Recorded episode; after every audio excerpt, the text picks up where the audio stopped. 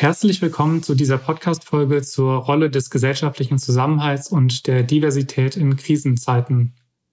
Mein Name ist Jascha Neutenius und ich moderiere dieses Gespräch für das Büro für Außenbeziehungen der Bahai-Gemeinde in Deutschland. Unsere heutigen Gesprächspartnerinnen sind Frau Dr. Nagis Eskandari Grünberg, Bürgermeisterin der Stadt Frankfurt am Main und Dezernentin für Diversität, Antidiskriminierung und gesellschaftlichen Zusammenhalt sowie Frau Sabah Habibur, Generalsekretärin des Nationalen Geistigen Rates der Bahai-Gemeinde in Deutschland. Herzlichen Dank, dass Sie beide sich für dieses Gespräch Zeit genommen haben. Frau Dr. Eskandari Grünberg, das Thema der Resilienz, also der Widerstandsfähigkeit in Krisenzeiten, ist spätestens seit der Corona-Pandemie in aller Munde.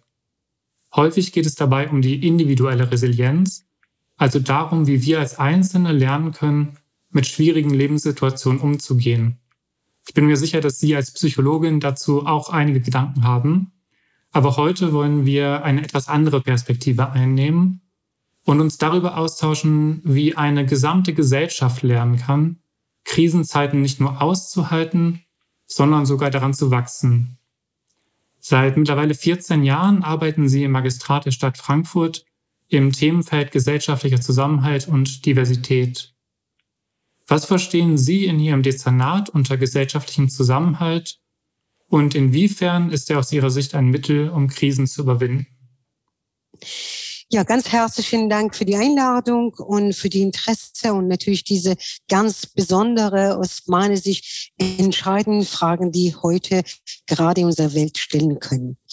Ich verstehe unter gesellschaftlicher Zusammenhalt vor allem Solidarität, aber auch die Bereitschaft, sich für andere Menschen einzusetzen. Bereit sein, die Menschen zu unterstützen und zu helfen. Die Menschen, die vielleicht die Stärke gerade in der Krise selbst nicht entwickeln können oder zeigen können, gerade für sie sich stark machen. Für mich ist aber auch sehr wichtig bei dem gesellschaftlichen Zusammenhalt, gerade die Menschen im Blick haben, die man vielleicht persönlich nicht kennt, Menschen, die man noch nicht begegnet hat vielleicht auch in Zukunft nicht mehr wieder begegnen würde. Menschen, die unter bestimmte Umstände unsere Hilfe und Unterstützung brauchen. Wie Sie bereits erwähnt hatten, gerade in vergangenen Jahren haben wir gesehen, wie viele Gelegenheiten, gerade praktisch, wir erfahren mussten, dass das gesellschaftliche Zusammenhalt unwahrscheinlich wichtig ist. Das zeigt aber auch für uns sehr wichtig, dass in Krisensituationen, dass wir bereit sind, aber auch unsere eigene persönliche Bewegungsfreiheit einzuschränken. Dass wir auch zeigen können, dass mein Recht an der Grenze das Recht von dem anderen ist. Das haben wir bei Pandemie, bei Corona, aber auch gerade die Menschen, die Not geraten sind, sehr, sehr stark gesehen. Was bedeutet, dass wir der anderen Halt geben? In dem Begriff gesellschaftlicher Zusammenhalt sind zwei Begriffe, die sehr wichtig ist. Gesellschaft, aber auch Zusammenhalt. Halt kommt von Halt geben, von einer Haltung, von einer Wertevorstellung. Und genau das ist das, was aus meiner Sicht eine gesellschaftliche Zusammenhalt für heute, aber auch in Zukunft bedeutet. Vielen Dank für diese interessanten Gedanken. Ähm, Frau Habipur, Sie sind in Ihrem Amt mit den Erfahrungen der Bahai-Religionsgemeinschaft in Deutschland eng vertraut und bekommen darüber hinaus auch Lernerfahrungen der weltweiten Bahai-Gemeinde mit. Wie kann aus Ihrer Sicht gesellschaftlicher Zusammenhalt gefördert werden, insbesondere auch durch Religionsgemeinschaften? Ja, ich finde dieser Aspekt des Zusammenhalts ist eben sehr schön beschrieben worden. Auf der menschlichen Ebene würden wir sicher auch von Beziehungen sprechen. Also die Beziehung der Menschen untereinander, ähm, letztlich auch die Beziehung des Menschen, äh, die er über seine eigene Identität empfindet, aber auch die Beziehung ähm, zwischen dem Einzelnen, der Gemeinschaft und, der Insti und den Institutionen in einer Gesellschaft. Und ähm, das ist sicherlich auch ähm, auf Zusammenarbeit und Vertrauen begründet, wenn wir Krisen überwinden wollen und wenn wir als Menschheit voranschreiten wollen. Und ähm, ich denke, in Bezug auf, auf ähm, Religion, ähm, vielleicht muss ich da ein bisschen ähm, kurz ausholen. Für jeden von uns, wenn wir den Begriff Religion hören, äh, entstehen unterschiedliche Bilder, je nachdem, ähm, welche Erfahrungen wir gemacht haben oder mh, hm, was wir unter Religion verstehen. Religion ist ja auch ähm, ist ja eine Kraft, ähm, die die Menschheit vorangebracht hat, aber Religion ähm, ist auch eben, weil sie eine Kraft war, auch dem Missbrauch unterlegen äh, bisweilen und, und manche ähm, haben das nur unter dem Aspekt kennengelernt. Und es ist sehr schade, dass wir die Einsichten und äh, die, das, das Potenzial, eben die, den Motivationsschub, den Religion erzeugen kann, nicht konstruktiver noch einsetzen und in unsere Überlegungen mit einbinden, wenn wir uns über die Krisen der Gesellschaft Gedanken machen. Und ich denke, wir wollen hier auch nicht die Zeit verschwenden, all diese Krisen ähm, aufzuzählen. Aber ich denke, eine ähm, unter anderem ein, eine, ähm, ein Beitrag der Religion ist, dass sie ähm, im positiven Sinne an die tiefste Wurzel menschlicher Motivation heranreicht und ähm, dadurch äh, die Kraft zum Wandel befördert. Ähm, und ähm, dass sie auch einen, ein Menschenbild uns gibt. Ähm, dieses Menschenbild ist entscheidend, weil einerseits sehen wir, dass ähm, alle Menschen eine Sehnsucht haben nach äh, Frieden, Fortschritt, Sicherheit, Verbundenheit, aber andererseits ist irgendwie diese These in uns, oft auch in unserer westlichen Gesellschaft, dass der Mensch eigentlich unverbesserlich selbstsüchtig bleibt, ähm, dass er unfähig ist, eine Gesellschaftsordnung ähm, aufzubauen, die zugleich fortschrittlich, friedlich und auf Zusammenarbeit und Gegenseitigkeit und Kreativität beruht. Und ähm, äh, dieses Menschenbild ähm, in in der Religion ist zum Beispiel, wenn man dieses, dieses Bild hat, dass der Einzelne ein, wie ein Bergwerk voller Edelsteine ist im übertragenen Sinne und dass letztlich die Erziehung, und ich meine damit jetzt eine, eine auch geistig-ethische Erziehung, diese Edelsteine ans Tageslicht befördert und daraus die Gemeinschaft, die Gesellschaft im weitesten Sinne die Menschheit Nutzen zu ziehen vermag. Und ich möchte jetzt vom Einzelnen auch gerne zum Kollektiv kommen, weil ich glaube, das, das geht ja, das steht im Zentrum heute. Und mit dem zweiten Gedanken vielleicht an dieser Stelle erstmal dann enden, ähm, nämlich, dass, ähm, dass ähm, der Einzelne nicht nur ähm, selber sich entwickelt, sondern dass wir Menschen ja soziale Wesen sind, zusammen agieren, es wird ja sehr viel von Kultur gesprochen, aber eigentlich ist Kultur nicht etwas Statisches, sondern etwas, was sich immer weiterentwickelt, was in, was in Wandlung und Transformation ist. Und jeder Einzelne trägt zu dieser Entwicklung von Kultur bei. Und ähm, so heißt es beispielsweise auch ähm, in den Beispielen, dass alle Menschen erschaffen worden sind, eine ständig fortschreitende Kultur voranzutragen. Und alle Menschen, das ist jeder Mensch, ob Mann oder Frau, ähm, und ähm, äh, das ist wiederum, dass ich mich in meinem Leben als Einzelner gemeinsam mit anderen für den Fortschritt der Gesellschaft mit einsetze, im Rahmen der Möglichkeiten, ähm, die jeder, jede jeweils hat. Vielen Dank. Ähm, Frau Eskandari Grünberg, Sie sind ja als Bürgermeisterin der Stadt Frankfurt ähm, in einer sehr, sehr vielfältigen Stadt, ähm, in der auch sehr viele verschiedene Religionsgemeinschaften vertreten sind. Ähm, vielleicht können Sie aus Ihrer Erfahrung ähm, aus Ihrem Amt auch daran anschließen und Gedanken dazu äußern, ähm, welche Rolle Religionsgemeinschaften und Religion als gesellschaftliche Kraft insgesamt auch spielt, um gesellschaftlichen Zusammenhalt zu fördern. Äh, sehr gerne, aber äh, gestatten mir also noch mal eine Anmerkung. Ich fand es ganz tolle Gedanke, wo die Frau Geipour noch mal uns mal auf diesen Weg halt mitgenommen hat, wo ist die Grenze zwischen Individualismus, aber auch die Grenze von der Gesellschaft. Das ist total spannend, mhm. wo ein Individuum quasi aufhört und wo eine Gesellschaft mit einem Miteinander beginnt. Das ist ein unheimlich spannender Gedanke. Natürlich in der Philosophie, in der Soziologie, in der Psychologie lange, lange darf wir darüber diskutieren können, ist das ein Mensch ein soziales Wesen oder ist ein Mensch, der ein egoistisches Wesen ist und auch nur einen Fokus auf sich selber hat. Das ist total spannend. Ich glaube, in der Politik, aber auch in Religion ist natürlich immer das zu fordern, daran zu wirken, dass die Menschen soziale Wesen bleiben. Nicht das bedeutet, dass das Selbstbestimmung oder Individuum halt äh, quasi zerstört wird. Aber das ist nicht selbstverständlich. Wir sehen in der Erziehung, wir sehen in der Pädagogik, was bedeutet, dass wir sehr froh ansetzen, dass die Kinder für die anderen Kinder da sind, dass sie was teilen miteinander.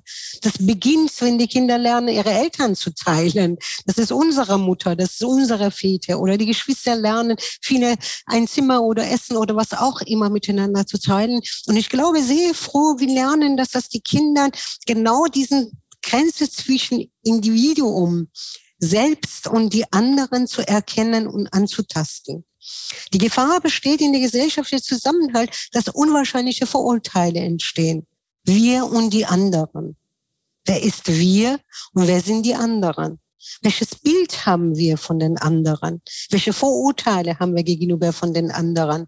Häufig die Religionsgemeinschaften oder auch verschiedene Gruppierungen durch Stärken von wir grenzen die anderen aus und bauen natürlich Unmengen von Vorurteile, die überhaupt keine Erkenntnis über die anderen haben, dennoch natürlich immer ein Bild haben, die sehr verfestigt ist. Und ich glaube, wenn wir von gesellschaftlichem Zusammenhalt reden, das bedeutet natürlich diese Grenze, diese Erkennen von den anderen unwahrscheinlich wichtig ist. Ein Begriff, das ich in den letzten Jahren sehr lieb gewonnen habe, ist Kultur der Empathie, Kultur des Miteinander. Und für mich diese Kultur der Empathie zu entwickeln für die anderen, eine Offenheit zu entwickeln, das ist eine große Herausforderung in den Prozess weil per se sind wir nicht offen. Per se essen wir alles nicht, was wir nicht kennen. Per se gehen wir nicht in den Orten, die wir vielleicht nicht kennen. Und ich glaube, das gilt natürlich für die Religionsgemeinschaften. Ich glaube, Religionen an sich, wenn ich das jetzt auch in Richtung Ihrer Frage nochmal denke, das war eine Instanz, das Menschen unheimlich Halt gegeben hat gesellschaftlicher Zusammenhalt hat natürlich auch Religionen, die unwahrscheinlich Menschen ja, einen Halt gegeben hat.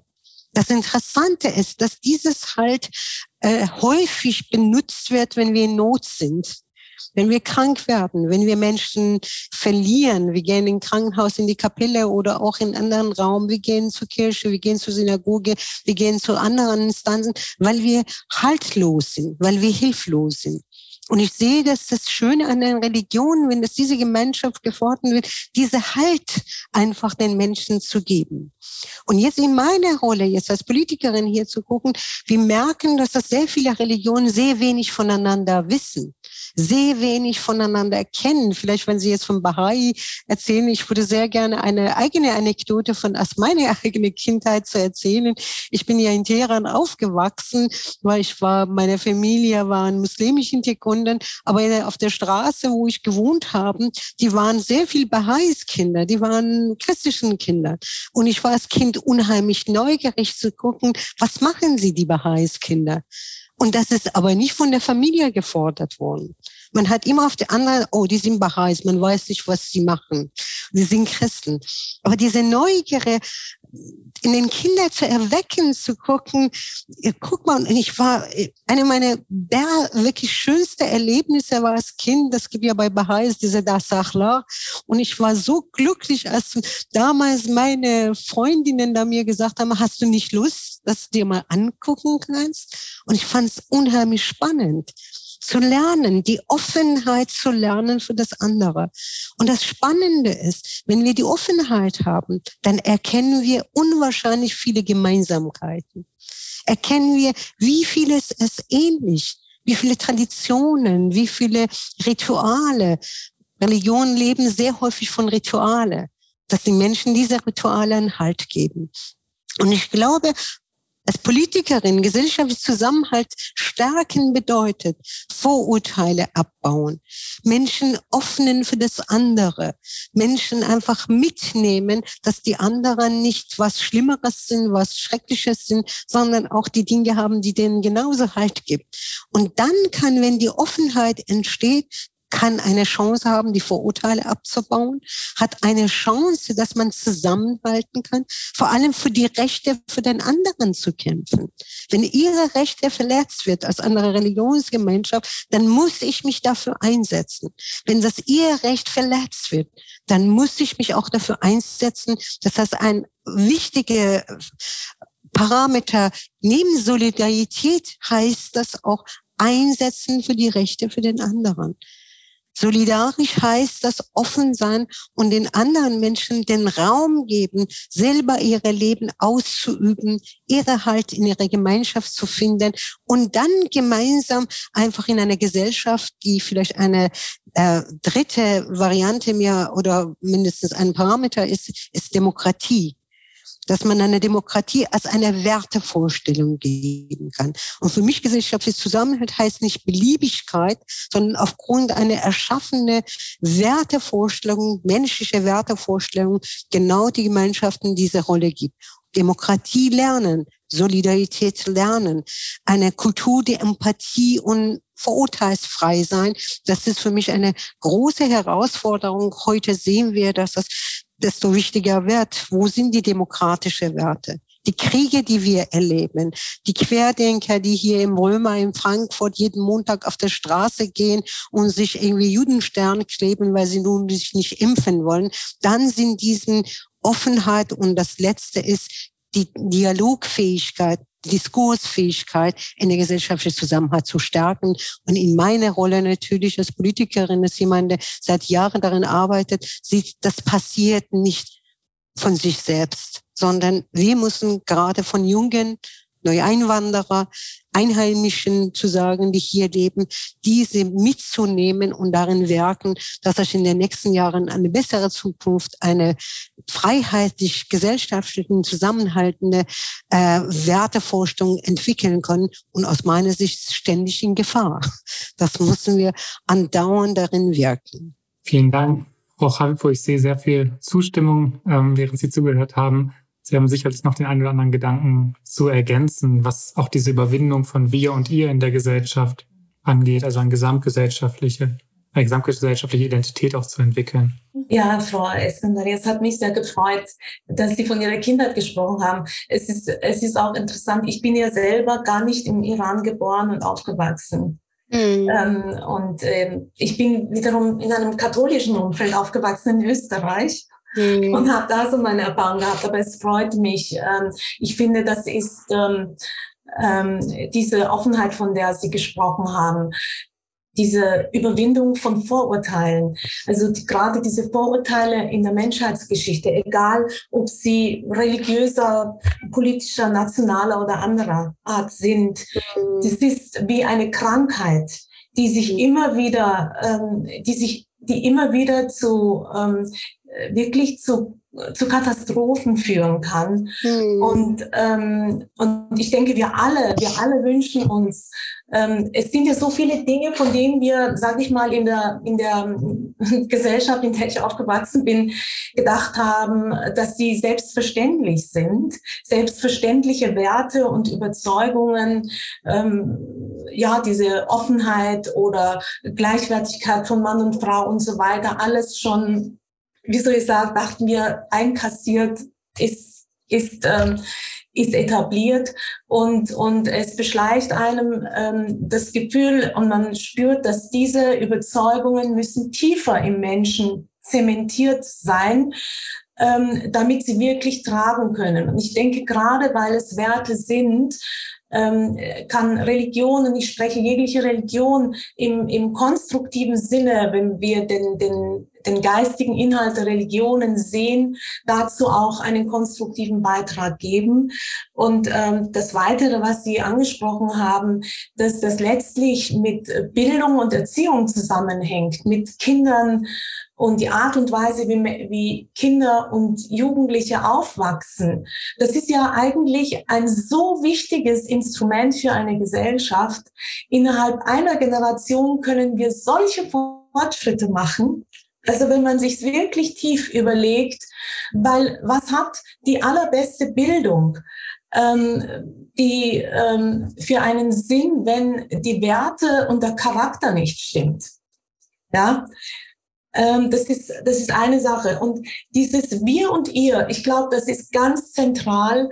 Ähm, wir, wir sehen ja eine zunehmende Spaltung in, in unserer Gesellschaft. Ähm, ich glaube, der Mensch hat diese Sehnsucht nach Identität und verrennt sich dadurch in, ähm, ein, in, in exklusive, geschlossene Identitäten und in dieses Wir und Ihr. Und dieses Wir und Ihr gilt es zu überwinden. Das ist letztlich für mich auch die Bedeutung von gesellschaftlichen Zusammenhalt. Das, das ähm, wird oft genannt auch als ein, ein Gefühl von Einheit im Sinne der Vielfalt. Und für mich bedeutet das, dass die Identität als Mitglied der Menschheit Vorrang hat vor anderen Identitäten. Natürlich bin ich auch, was weiß ich, ich bin, ich lebe in Speyer, ich fühle mich meiner Stadt verbunden, ich habe einen österreichischen Reisepass, ich fühle mich der Kultur dort verbunden. Meine Eltern sind Iraner, das ist die Sprache, die ich als erstes gehört habe. Ich fühle mich irgendwo auch dieser Kultur verbunden, aber vor allem anderen ähm, ist es die die Menschheit, die auf dieser Erde als eine Einheit lebt. Und dort, wo ich bin, hier in Deutschland, hier in meinem Umfeld, gilt es dann beizutragen und wie Sie gesagt haben, alle gesellschaftlichen Kräfte zusammen, von der Politik bis hin zum Einzelnen und hoffentlich auch mit dem konstruktiven Beitrag der Religion. Dankeschön. Frau Dr. Eskandari Grünberg, Sie haben ja in Ihrem Dezernat ähm, nicht nur den Namen des gesellschaftlichen Zusammenhalts verankert, sondern auch das Themenfeld der Diversität. Und ähm, wir leben ja nun mal nicht nur in Frankfurt, sondern in ganz Deutschland in einer sehr vielfältigen Gesellschaft. Und vielleicht können Sie auch kurz darauf eingehen, inwiefern aus Ihrer Sicht Diversität eine Ressource darstellt, um Krisen zu überwinden und aus Krisen zu lernen. Das ist total spannend, wie selbstverständlich, dass wir heute von Diversität reden. 2008 in der Stadt Frankfurt habe ich ein Konzept vorgelesen. Und dieses Konzept habe ich Diversitätskonzept ernannt. Und das ist das ganz toll zu sehen, dass es damals wie viel Geschimpfe und wie viele wirklich Widerstand ich erfahren musste, dass ich für die Stadt Frankfurt als Diversitätsdezernentin bezeichnet zu werden, weil 2008 ist nicht vor 100 Jahren, das ist wirklich nicht so lange her, wie entfernt die Menschen von Thema Diversität waren. Und wie heute selbstverständlich, dass wir so einfach alle von Diversität reden. Und es erfreut mich enorm, dass wir auch die Begriffe auch für die Entwicklung der Gesellschaft stehen, dass die Begriffe nicht per se da sind. Diversität heißt verschieden sein, vielfältig sein, unterschiedlich sein. Und diese Diverse sowohl für die Gesellschaft, aber auch für sich selbst an zu nehmen, ist eine unheimliche Herausforderung. Vorhin haben wir über das Individuum und dann auch der soziale Wesen als Mensch gesprochen. Das ist interessant. Wir haben sehr häufig für uns psychologisch verfestigt, ich bin nur eine oder das andere. Und das zu erkennen, ich kann sowohl das, aber auch das andere sein, das ist total spannend. Identität einfach Theorien, dass wir auch in den letzten Jahren auch enorm sich verändert haben, dass es total darin wirkt, dass der Mensch nicht mit sehr einfachen Antworten die Komplexität einer Menschheit erklären kann und Identitätsentwicklungen zulässt, dass er sich verändern kann. Und ich sehe, dass wir in den letzten Jahren eine große Gewinn gemacht haben, zu sagen, ohne Angst, ohne Vorbehalte auch zulassen, dass unsere Identität sowohl persönlich als auch Gesellschaft divers und verschieden ist und im Laufe ihrer Identitätsentwicklungen sich auch immer verändern kann. Und diese Angst zu nehmen und die Gesellschaft zurückzugeben, zu sagen, lass uns in eine diverse Gesellschaft das wirklich gestalten. Aber manchmal, wenn ich darüber rede und dann Leute denken, ach, wie schick, das ist doch nett, wenn man darüber redet. Und dann komme ich sofort sage, nein, das ist weder schick noch modern, sondern es ist verdammt anstrengend. Eine diverse Gesellschaft ist keine Friede, Freude, Eierkuchen. Eine diverse Gesellschaft ist unwahrscheinlich komplex, weil die Herausforderung und die Antwort der Homogenität, was wir als Mensch selber immer suchen und brauchen, erstmal uns nicht gibt sondern das geht um Aushalten. Um das, Sie haben ja am Anfang das Thema Resilienz angesprochen, das Thema der Konfliktfähigkeiten. Eine diverse Gesellschaft, sowohl in eine persönliche als aber auch in der gesellschaftlichen Identität, bringt unheimlich Konflikte mit sich unglaubliche Widersprüche, unheimliche Aushalten an Konflikte nicht per se homogen ineinander hineingehen. Aber das zulassen, dass eine Offenheit schaffen, dass die Menschen ihre Lebensentwürfe, ihre Identität entwickeln können, das haben Sie ja vorher wunderbar gesagt. Das hängt bei den Kindern an. Was sind diese Kinder? Entweder bist du das oder bist du andere. Die Kinder sind sehr unterschiedlich, auch in ihrer Charakterentwicklung. Und wenn wir das mitnehmen, von der Identitätsentwicklung eines Individuums bis zum gesellschaftlichen Diversität, da sehen wir, dass wir eine ganze Menge wirklich daran arbeiten müssen. In Frankfurt leben die Hälfte von Menschen, über die Hälfte haben einen Migrationshintergrund. Interessant ist, ob das diese Hefte sehr homogen ist und die anderen Hefte divers ist. Und wenn wir diese Annahme wegnehmen und sagen, stimmt nicht, keine von diesen beiden Migrationen. Gucken Sie mal, wir sind drei Personen heute hier. Wenn wir uns drei gucken, wie divers sind wir alle drei?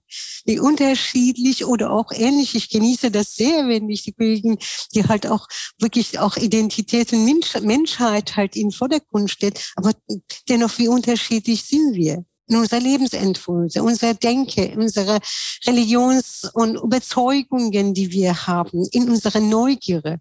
Und ich glaube, genau dieses Annehmen, nicht als Gefahr, weil lange Zeit, gerade in Deutschland, Diversität war eine Bedrohung für die Gesellschaft.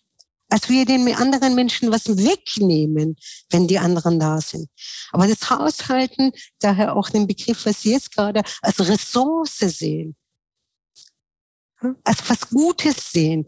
Diesen Berg, wie Sie sagen, mit dieser Edelsteine als unterschiedlichen Ressourcen und ich glaube, als, als Reichtum sehen, dass die Menschen da sind und dass sie gemeinsam leben können. Letztendlich, wenn Sie bei mir in meinem Büro sind, ich habe immer so ein Globus am Fenster und wenn die Menschen kommen, da zeige ich denen diese Globus, sagen sie, das ist die Erde. Da drin hocken wir alle. Ja, ob das in einer Stadt, in einem Land, in einem Kontinent oder auf dieser Welt ist. Und das uns bewusst zu machen, mit unserer Verschiedenheit, mit unserer Ansätze, mit unserer wirklich Geschlechterorientierungen. Welche Geschlecht kann ein Mensch haben? Ich bin Frau und ich bin Mann, vielleicht bin ich beides oder vielleicht sexuelle Orientierung, wie auch immer, die lange Zeit überhaupt nicht für unsere Gesellschaft aushaltbar war. Und ich glaube, genau da drin zu entdecken, dass eine große Stärke der Menschheit ist dass es die große, wirklich Schatztum ist, das eine Menschheit besitzt. Und dies aber ohne Naivität zu sagen, dass das nur das super, aber zu sehen, dass die Konflikte, dass Dialog braucht, dass Gestaltung braucht, dass die Wertevorstellung braucht, dass Religionen braucht, dass wir auch die Menschheit als eine Gesamtgebilde brauchen. Ich glaube, das ist das, was unsere Herausforderung der heutigen Zeit ist.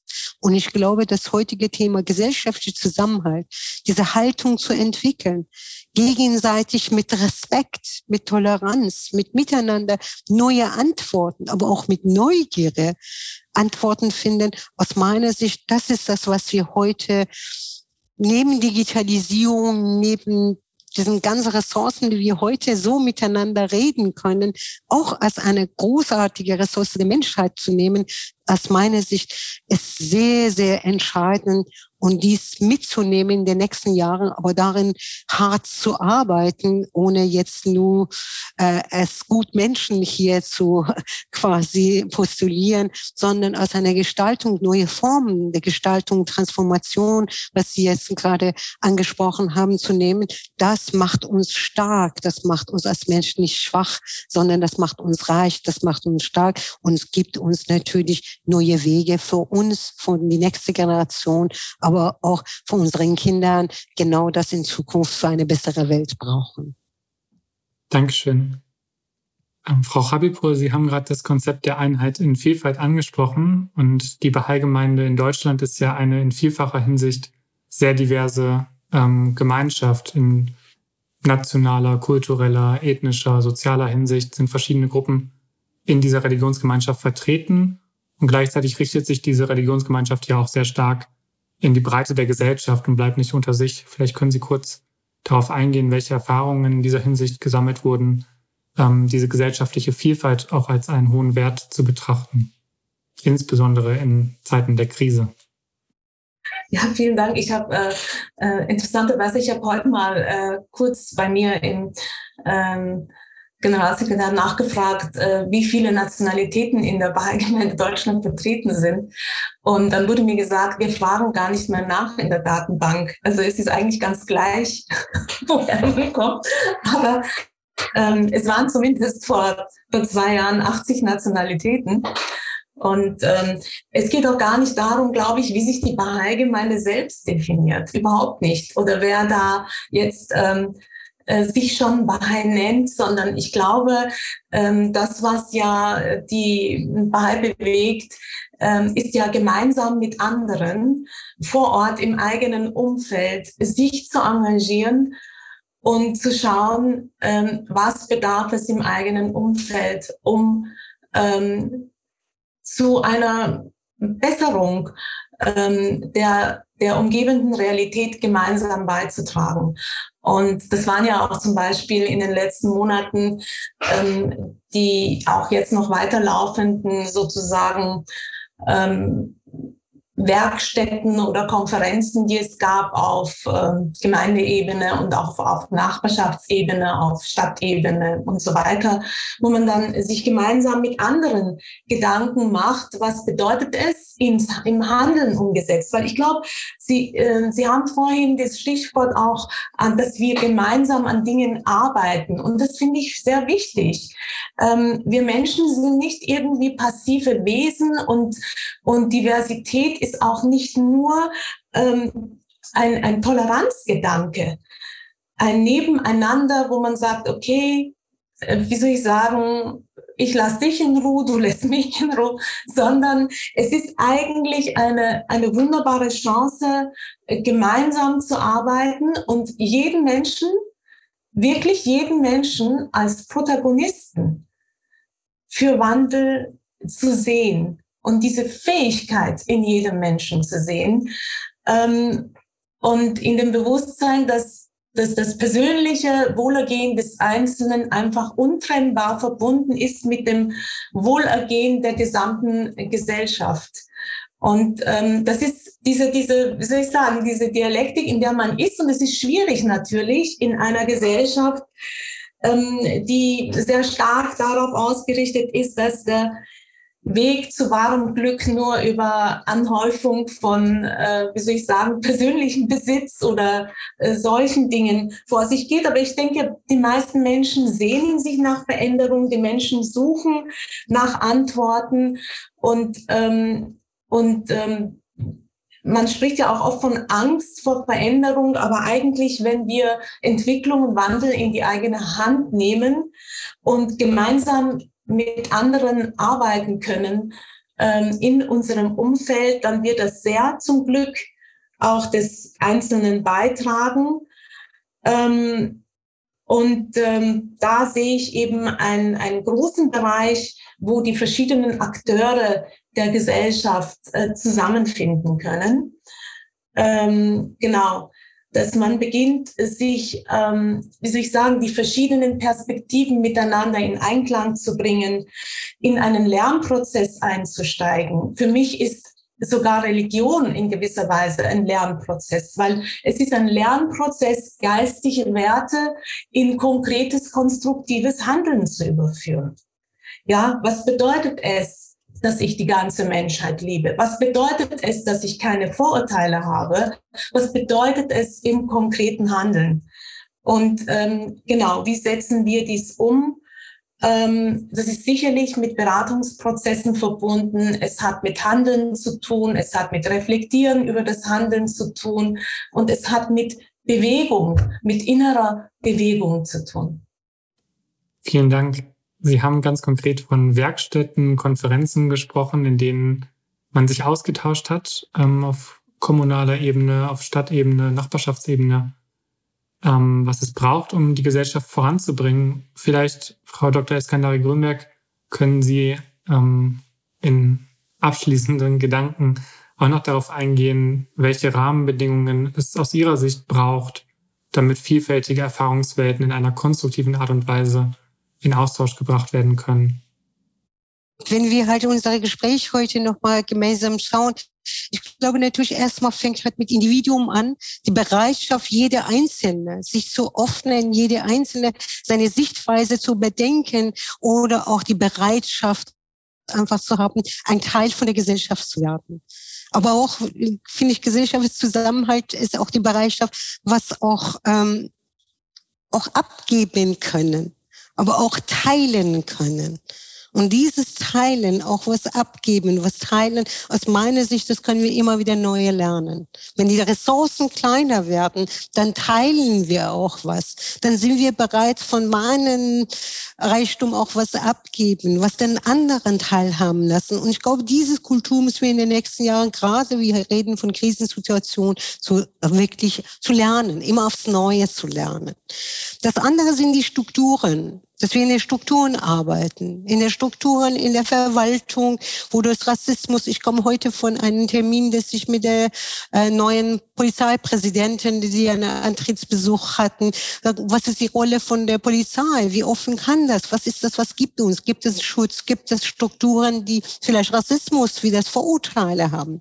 Dass wir in unterschiedliche Strukturen, in Verwaltung, in Krankenhaus, überall, wo wir uns immer begegnen, an diese Strukturen hinweisen und von mir auch, auch lernen können. Interkulturellen Kompetenzen, Offenheit, aus meiner Sicht, ist eine Instanz, dass wir lernen können. Dritte ist, dass wir Begegnungsräume schaffen dass die Menschen viel mehr sich kennenlernen. Ich habe einmal von Stadtteilkonferenzen geredet dass wir Räume schaffen im Stadtteil, ein Open Space, dass die Menschen sich kennenlernen. Nicht nur halt jetzt Markt oder Weihnachtsmarkt, der jeder halt sein Glas Wein oder was weiß ich, wie er trinkt, sondern wirklich Räume, dass die Menschen einfach eine Möglichkeit haben, sich begegnen. Äh, in den Großstädten, diese Möglichkeit ist sehr gering. Wenn wir gucken, dass in Großstädten Menschen alle machen die Tür zu und wollen mit den anderen nichts tun. Manchmal lebt man in einem Stadtteil, kennt man überhaupt seinen Nachbarn nicht mehr. Man lebt in einem Haus, dann weiß man noch nicht mal, auch die Person lebt auch bei mir in meinem Haus dass wir dieses Kultur Begegnungsräume schaffen, dass die Menschen wirklich sich mal viel mehr sozialer werden. Jetzt wird in Deutschland das Wetter auch wärmer, deswegen können Menschen auch mehr, viel mehr draußen sein. In südlichen Ländern ist häufiger, dass die Menschen sich begegnen können. Und ich denke, das ist ein hohes Gut, dass sie Räume schaffen, Politikräume schaffen, von Lernen. Wie viele Menschen wissen von Baha'is? Wenn ich hier so in die Stadt gehe, nicht sehr viele.